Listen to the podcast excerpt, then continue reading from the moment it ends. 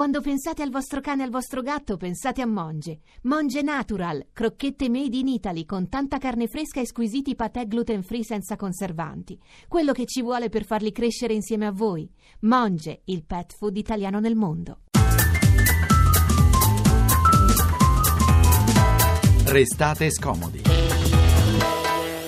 Ha avuto una malattia, un'ulcera, che mi ha costretto a letto un mese. Alla fine di questo mese è cominciata la convalescenza e i primi tre giorni in cui ho potuto prendere la penna in mano e scrivere qualcosa, non so nemmeno dirle perché, ho scritto una specie di tragedia o di dialogo tragico in tre, quattro episodi. Forse perché a letto, mm, mentre ero malato, ho riletto tutti i tragici greci. Molto probabilmente per questo, infatti, lo schema del mio teatro è preso dallo schema greco. Sono innocente. Questo è il primo momento. Sono innocente. Non sono complice di nessuno. C'è poco da aggiungere quando frustrazione e impotenza si impastano. Le voci che abbiamo ascoltato erano la prima di Pierpaolo Pasolini, una delle intelligenze più acute della seconda metà del Novecento. L'altra era di Pino Pelosi, l'uomo che per la giustizia è l'assassino, l'unico assassino di Pasolini, che ieri pomeriggio è morto portandosi via, come si dice sempre in questi casi, tutti i suoi segreti.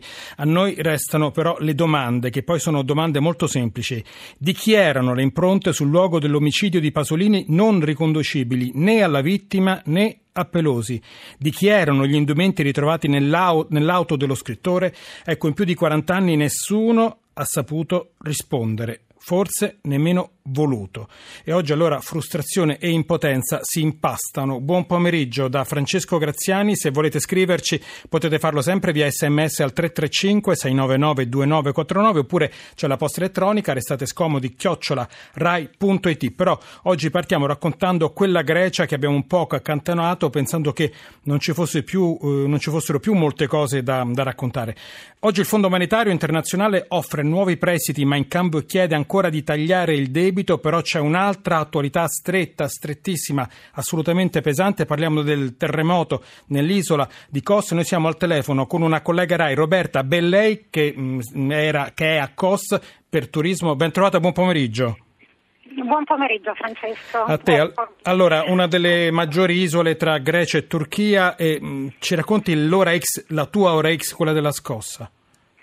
Allora, io diciamo che sono andata a letto un'ora prima di quella che poi si è rivelata essere l'1.31 precise, una scossa di quelle mm, terribili, proprio molto brutte, molto lunghe e spaventose, devo dire. Io condivido l'appartamento con delle persone britanniche, loro se ne sono andati subito tranquillamente a letto mentre io sono rimasta sveglia perché volevo capire dove fosse l'epicentro, ero molto confusa e più che altro devo dire che forse c'era qualche reminiscenza delle ultime scosse che ho vissuto a Roma e che quindi chiaramente noi, noi italiani forse siamo eh, più, più sensibili. a sentirle, ecco, esatto. E loro sono andati a letto tranquillamente, io ho provato a riaddormentarmi, cercavo tra le news, non c'era nessuna notizia in merito e, il problema è che poi eh, ogni volta che mi sdraiavo sentivo questo rombo, molto, un, un suono sommesso che eh, mi ha accompagnato tutta la notte fino alle 6 ho aspettato quantomeno che salisse il sole, che il sole sorgesse perché ero veramente impaurita.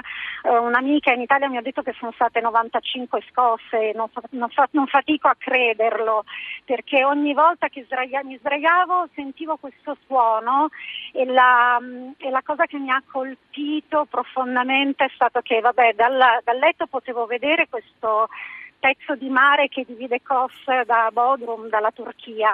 E quindi questa era già una cosa che mi creava un effetto particolare dentro di me, ma la cosa che mi ha impressionato è proprio il suono che effettivamente a Roma non mi è mai successo di sentirlo così profondamente, io sono, sta- sono molto fortunata, la casa è, è una struttura modernissima, credo l'abbiano finita di realizzare l'anno scorso, quindi è molto sicura però oltre ai cani che ululavano, i galli che cantavano e poi sentivo voci in lontananza, quindi ho vissuto questa cosa e come, eh, diciamo in qualche modo ho potuto sentire, immaginare ancora di più quello che può aver sentito la nostra gente. Eh, lì, ecco, per me è stato molto scioccante il fatto che ogni secondo ci fosse un questo rombo e poi queste scosse che erano, erano lievi, niente di che. Poi diciamo che la, la mattina son, siamo usciti, siamo andati a fare colazione e ci siamo resi conto che tutte le persone che eh, abitavano, che erano in, sulla costa, ecco perché io sentivo tutte queste voti, tutte le persone che erano sulla costa hanno preso le loro macchine, i loro scooter e sono saliti su una, sulla montagna, non mi ricordo il nome della località, è un piccolo paesino in montagna. E, ed ecco perché c'era tutta questa confusione, poi oggi pomeriggio ho fatto un giro in, uh, appunto a Cosse e ho potuto vedere con i miei occhi che in effetti ci sono stati degli allagamenti, cioè questa cosa del, eh, dello tsunami c'è stato. Cui, sì. ecco. Senti, la condizione dei trasporti sull'isola e poi quando sarà possibile, anche volendo, rientrare in Italia nel tuo caso? Ma io spero nel mio caso ho il biglietto d'aereo il 24, so eh, per vie traverse che eh, ci sono problemi all'aeroporto. L'unica cosa che so, perché qui ci si muove in scooter, quindi in realtà mezzi eh, eh pubblici non, non, ne ho ancora mai visti, da che sono qui eh, non, non, non conosco neanche la loro esistenza. Quindi, però ho visto che ci sono tutte le barche attraccate, perché sul lungomare non consentono alle persone di, di passare, quindi non è possibile eh, andare sul lungomare. Ecco, io una cosa vorrei dire, ci tengo molto, ho degli amici greci che ho conosciuto in questi giorni, persone meravigliose, erano tutte estremamente preoccupate all'idea che eh, ci siano sul, sul turismo sì. Io questa cosa ci tengo a dirla, le case moderne sono tutte in ottimo stato e sono praticamente tutte moderne, il centro storico è molto carino e queste case sono tutte ristrutturate e non hanno alcuna crepa. Quello che è terribile è che ci sono delle cose d'arte molto belle come il minareto, eh, come la moschea che avevano ristrutturato i greci dieci anni fa come segno eh, di amicizia con la Turchia, ecco, quelli sono stati molto danneggiati, delle mura antiche. Senti, un'altra, un'altra cosa, scusa Roberta, Costa è stato anche figurati. un punto di passaggio eh, per moltissimi migranti nei mesi sì, passati. Bravo. E, ehm, adesso cosa si può dire, raccontare di questa vicenda in questa tragedia? Guarda, mm, semplicemente io eh, ti ripeto, essendo qui in vacanza ho pensato ad andare a visitare dei posti, eh, ho cercato la leggerezza, quindi non so esattamente ora come ora la situazione come sia. So che hanno vissuto due anni difficilissimi e che hanno tenuto alla larga i turisti perché tutti questi migranti ovviamente erano ospitati nelle zone del porto, del centro, quindi in qualche modo questa cosa ha creato al turismo greco dei gravi problemi. E questo, per questo mi dispiace, perché con sì. gli amici greci sono tutti molto preoccupati che questa cosa abbia ripercussioni sul turismo. Ecco, allora, noi, noi questo... Roberta, eh, noi ti ringraziamo. Roberta Bellei, nostra collega Rai che si trova a Kos in vacanza e ci ha raccontato questo spaccato dell'isola. Roberta, grazie grazie, veramente grazie. Grazie a te. Grazie. grazie. A presto. Allora, eh, questo per quanto riguarda eh, la scossa di terremoto, di, le scosse di terremoto di questa, di questa notte. E, mh, mm, dicevamo che la Grecia è un po' dimenticata dopo essere stata al centro di tutto quando la sua crisi economica sembrava poter diventare la nostra crisi economica di tutto il continente europeo. All'epoca uno dei simboli della stretta e dei sacrifici era il bancomat, qualcuno ricorderà, dava 30 euro al giorno. L'altro simbolo era quello degli ospedali senza farmaci salvavita. Noi salutiamo, l'avevamo già sentito all'epoca, il dottor Gregorio Leon, presidente dei medici legali. Buon pomeriggio, ben ritrovato. Eh, buon pomeriggio, grazie per l'invito. A lei. Le faccio ascoltare una parte di un servizio di TV 2000, era lo scorso maggio, si parla eh, dei luoghi dove lei lavora.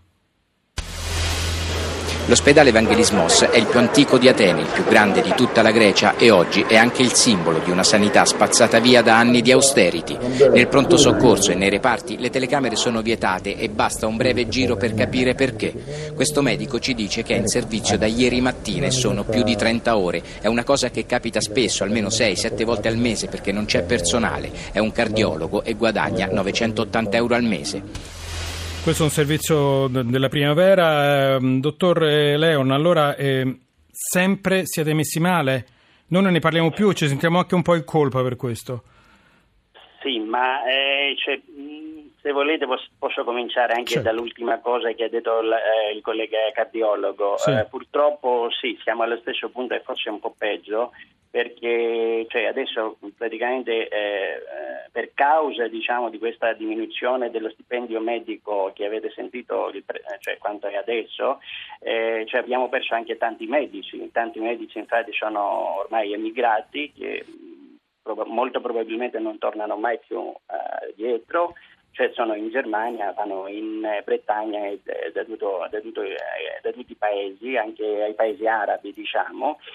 E questo non è soltanto per la diminuzione degli stipendi degli stessi medici che lavorano per eh, il sistema sanitario, ma anche eh, perché non c'è più denaro, non c'è denaro per la gente e anche i medici che lavorano alla sanità privata, diciamo, eh, cioè, non, non- non hanno più, eh, diciamo, non hanno più eh, le persone che eh, vogliono il loro servizio, perché cioè, il, il greco cioè, che non ha soldi Non ce la praticamente va al medico soltanto, solo e strettamente quanto è necessario, quando arriva l'ultimo proprio momento eh, diciamo prima, prima del- di una cosa molto male, ma eh, cioè, vi do anche alcuni numeri per farvi capire il problema. Sì. Cioè, prima della, del- del- della crisi, diciamo, noi avevamo le spese eh, al- eh, quasi al 10%, le spese per la sanità erano quasi eh, del 10% del PIL. Eh, praticamente adesso questa, questa cifra, questo indice è a 4,7, al di sotto diciamo, della media europea. Cioè, potete capire che da questo indice, eh, cioè, con que- questi soldi, perché praticamente un indice sono i soldi che eh, offrono diciamo, per la sanità, eh, si creano tutti i problemi che eh, immagino sentite, ma cioè, che vi devo di nuovo riferire, come eh, mancano i prodotti per esempio per disinfettare, mancano le siringhe, mancano i catetteri. Eh, cioè, i, i pazienti, gli stessi pazienti devono, sono costretti a portare da casa per esempio anche le gazze, i presidi sanitari diciamo, di base, eh, persino le coperte o le lenzuolle. Diciamo.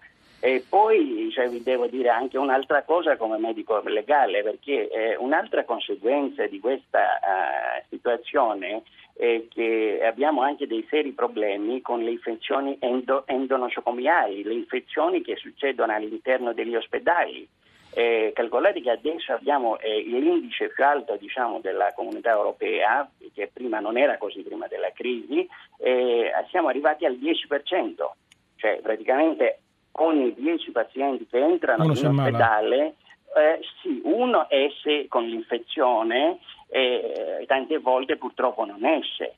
Eh, cioè, capite che questi sono No, problemi no, lei ha dato alcune cifre che veramente sono incredibili, cioè la spesa è dimezzata, mm, Eh, più che dimezzata. Praticamente dimezzata e, che, e in più abbiamo anche due, eh, due milioni e mezzo di persone che non hanno più l'assicurazione tra eh, ta- eh, la disoccupazione e i disoccupanti che sono in un alto eh, in un indice diciamo incredibile e poi le persone che non possono pagare praticamente per la loro assicurazione anche se lavorano, che anche loro praticamente non, non fanno le entrate al sistema, ma tutti eh, cioè vanno al sistema sanitario, cioè quindi abbiamo anche 2 milioni e mezzo di persone che, Che vanno o, e offrono, cioè che offriamo i servizi a loro, ma loro non pagano, praticamente non possono pagare, capito? 2 milioni e mezzo, grosso modo, è un quarto della popolazione, se non ricordo male, Eh, giusto? infatti. Eh. Sì, sì, sì, Cioè, sono, sono cifre incredibili. Poi aggiungiamo anche che Eh, bisogna portarsi la coperta, le lenzuola,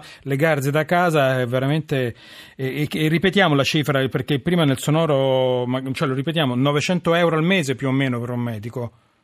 Eh, sì, un medico praticamente, eh, dico questo, cioè tutti gli stipendi dei medici nella sanità pubblica si sono dimezzati, abbiamo una diminuzione di circa il 50%, praticamente un- una persona che entra diciamo, al servizio, che ha un'esperienza di 5 anni, prende più o meno 1000 euro, diciamo.